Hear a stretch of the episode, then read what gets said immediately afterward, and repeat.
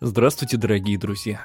Мы снова здесь, в студии зачетного радио, говорим о всяких различных вещах. И как обычно, напротив меня за микрофоном Елена Черноусова, которая в очередной раз не знает о теме нашего сегодняшнего подкаста. Я пыталась выяснить. Настойчиво. Это было весьма настойчиво, но все-таки бесполезно, потому что я профессионал. Если мы обозначили формат подкаста, что один ведущий знает, о чем будет тема, другой ведущий не знает, что как бы там ни было... И опять я буду тупая. Итак, скажи, пожалуйста, вот часто бывает такое, что ты общаешься э, с бабушками, с дедушками, и они такие говорят, ой, что-то голова болит, давление, наверное, магнитные бури. Нет. Нет? Твои Мгм. бабушки никогда такого не говорили? М-м. Не, а у Про меня... магнитные бури нет. Нет, а у меня говорили и про магнитные бури, и про вспышки на солнце. Мне кажется, что, в принципе, у Скорее многих... я просто та самая старая бабушка, которая говорит про магнитные бури, давление, вспышки. Е, современная молодежь.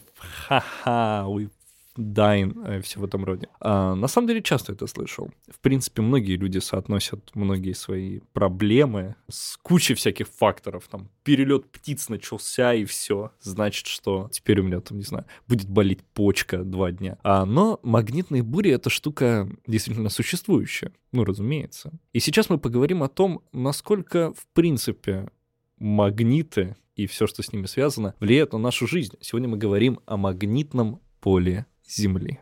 Ну, я снова ничего не знаю, рассказывай. Хорошо. Давай сразу. А, ну подожди. Ну что ты знаешь вообще о магнитном поле Земли? Давай попробуем в общих словах. Я знаю, что это плохо. Что, что магнитное Мне кажется, поле? плохо. Что плохо магнитное поле Я Земли? не знаю, у меня чувство такое. Я тебе говорю, как старая бабушка. Что за абстрактная ненависть к магнитному полю Земли? Это явление. То есть, как бы, привет, сегодня мы говорим о дожде. Черноусова такая, я считаю это плохо. Ноль из десяти. Был бы мой выбор, дождей бы не было. Черноусова отменяет магнитное поле. Эй, что плохо? Да подожди, а что плохого-то в магнитном Ну, поле? я не знаю, мне кажется, плохо. Что плохо? Мне кажется, плохо сказывается на людях.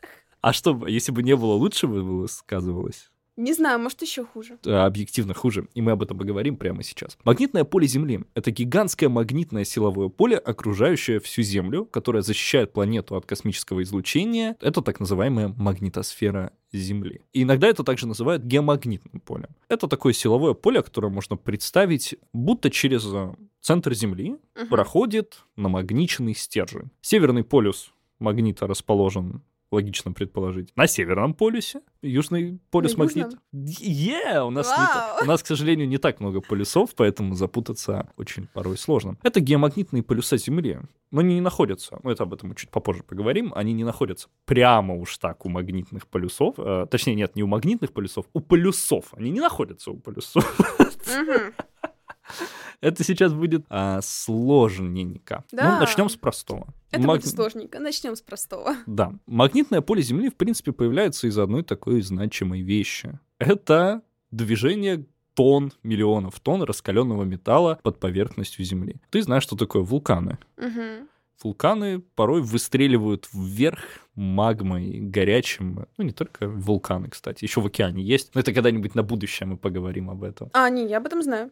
Как ты хитро. Видишь, Успела игра- заранее подготовить. опережение. заранее подготовилась. Ну, все достаточно просто. Мы живем на твердой коре, логично, а, на земной коре, Ну, вполне, да. в- вглубь. Не так, кстати, к слову, глубоко. У нас находится лава, ближе к центру Земли. Это, разумеется, расплавленный металл.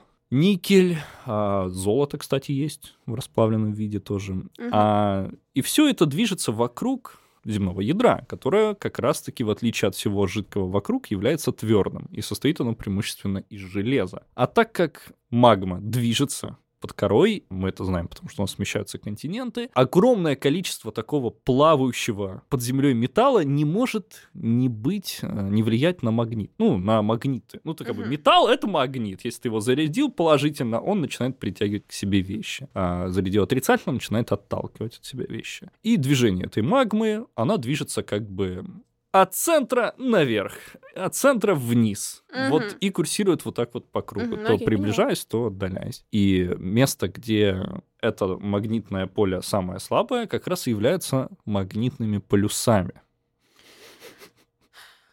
Как мне хорошо жилось без этой информации, если честно, каждый выпуск это повторяю. Мы используем эту информацию, которую нам дает. Да не только мы, на самом деле. Мы используем в таких более прозаичных вещах. Мы пользуемся компасами, которые нам говорят. Компасами мы пользуемся чертовски давно. Мы компасами пользуемся со времен э, китайских империй. Они были тогда... По сути, это что-то было вроде плавающей ложки внутри э, такой вот тарелки с водой. И она действительно поворачивалась. Китайские мореплаватели, честь вам и хвала, как вы в то время умудрялись не плутать по океанам. На самом деле плутали. плутали. Весьма сильно плутали. До сих пор э, с трудом могут представить, куда могли доплыть китайские мореплаватели с такой навигацией. Много куда. Различные острова до сих пор находят следы как бы присутствия. В том числе, ну, как бы компас, они даже есть у нас в смартфонах. Мы можем ими пользоваться прямо сейчас. Это удобненько. Птицы, большинство птиц, например, ориентируются в том числе по магнитному полю Земли. Серьезно? Птицы? Конечно. Ну а ты думала как? Как, например, голубь знает, вот ты вырастил голубя э, в голубятне, очевидно. А где ты еще мог его вырастить? Домашнего. Блин, я вырастил домашнего голубя. Это называется Курлык Экспресс.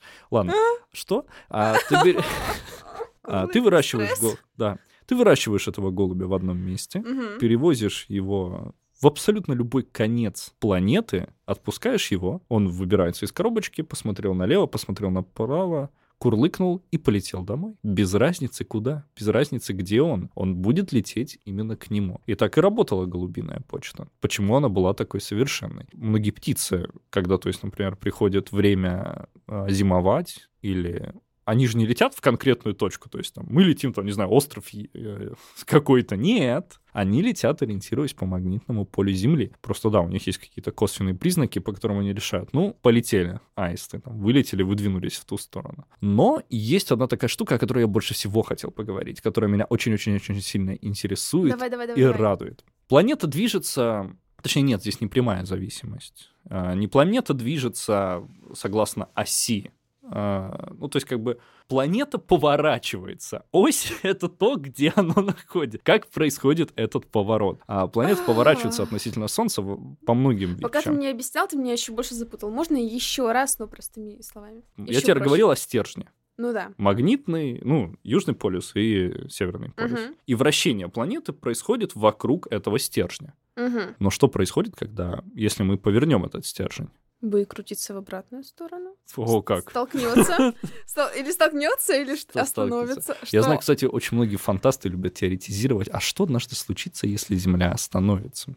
И в фантастике много есть таких сюжетов, но нет. А смысл немного не в этом. Меняется истинное положение южного и северного полюса. То есть, например, а ты же представляешь, что такое тропики, субтропики, mm, континенты? И это все зависит от положения вот этого самого магнитного штыря, который расположен. Но что, если я тебе скажу, что магнитные полюса чертовски нестабильны? Существу... Подожди. Существует такая штука, как инверсия магнитного поля. Знаешь, что это такое?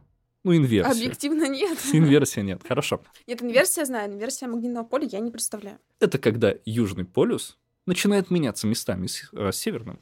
То есть, например, планета в один момент начинает поворачиваться, меняясь местами между собой. Во время современного человечества такого изменения еще не происходило. Последний раз оно было 700 тысяч лет назад. Э? Да, 700 тысяч лет назад. Это давно. А как вы об этом узнали? Это на самом деле не так уж сложно, но и не так уж просто. Мы наблюдаем за изменениями а, литосферных плит, и мы понимаем, например, что вот определенные породы, например, содержащие металл, в один период времени почему-то стали а, менять а, место своего залегания uh-huh. или, например, направление своего залегания. И мы-то понимаем, что-то там 700 тысяч лет назад поменялось, раз сначала металл как бы был, допустим, в какой-то горе он влево рос, а потом его вправо начал. Ну, рос — это странное слово. Располагался. Окей, okay, это логично. Хорошо, поняла. Так вот, на данный момент мы первый раз измерили, кстати, напряжение магнитного поля, если... Точнее, нашли, в принципе, а в 1831 году. Очень давно. Угу.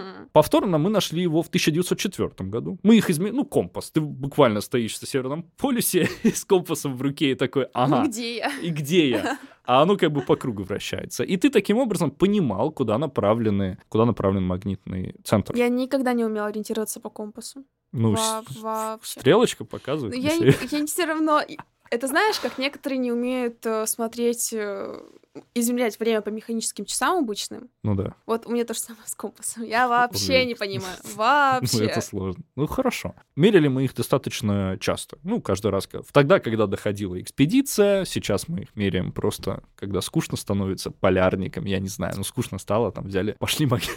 Я думаю, у них развлечение такое. А там, а что мы сегодня будем делать? Да пойдем... Список дел на сегодня. Да, померить маг- магнитное поле. За последние сто лет магнитный полюс южного полушария переместился почти на 900 километров и вышел в Южный океан. А Северный полюс на данный момент ускоренными темпами движется в сторону Сибири.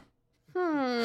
Это не очень хорошие новости в том плане, что постепенно это означает, что Россия на данный момент практически в полном составе приближается к более холодным Так, а мне это широтам. уже не нравится. Да, мне, мне это тоже не нравится. А мы приближаемся к более холодным широтам. Там через какие-нибудь 300-400 лет вполне возможно, что Россия будет, как сейчас, Северный полюс.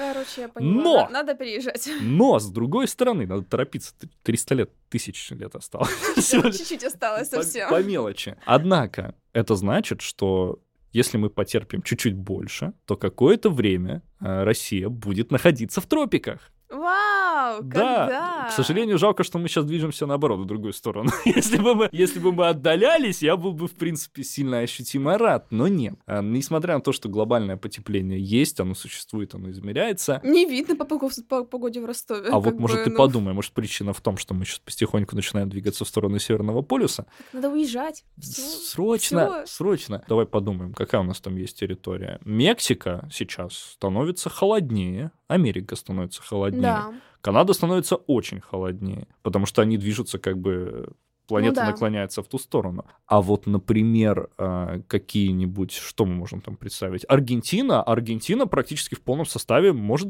да и, да и будет это делать, заползет в тропики, и будут счастливы Вот жители мы нашли Аргентины. место переезда. Пакуй чемодан, и все. Да, да, да. Поехали.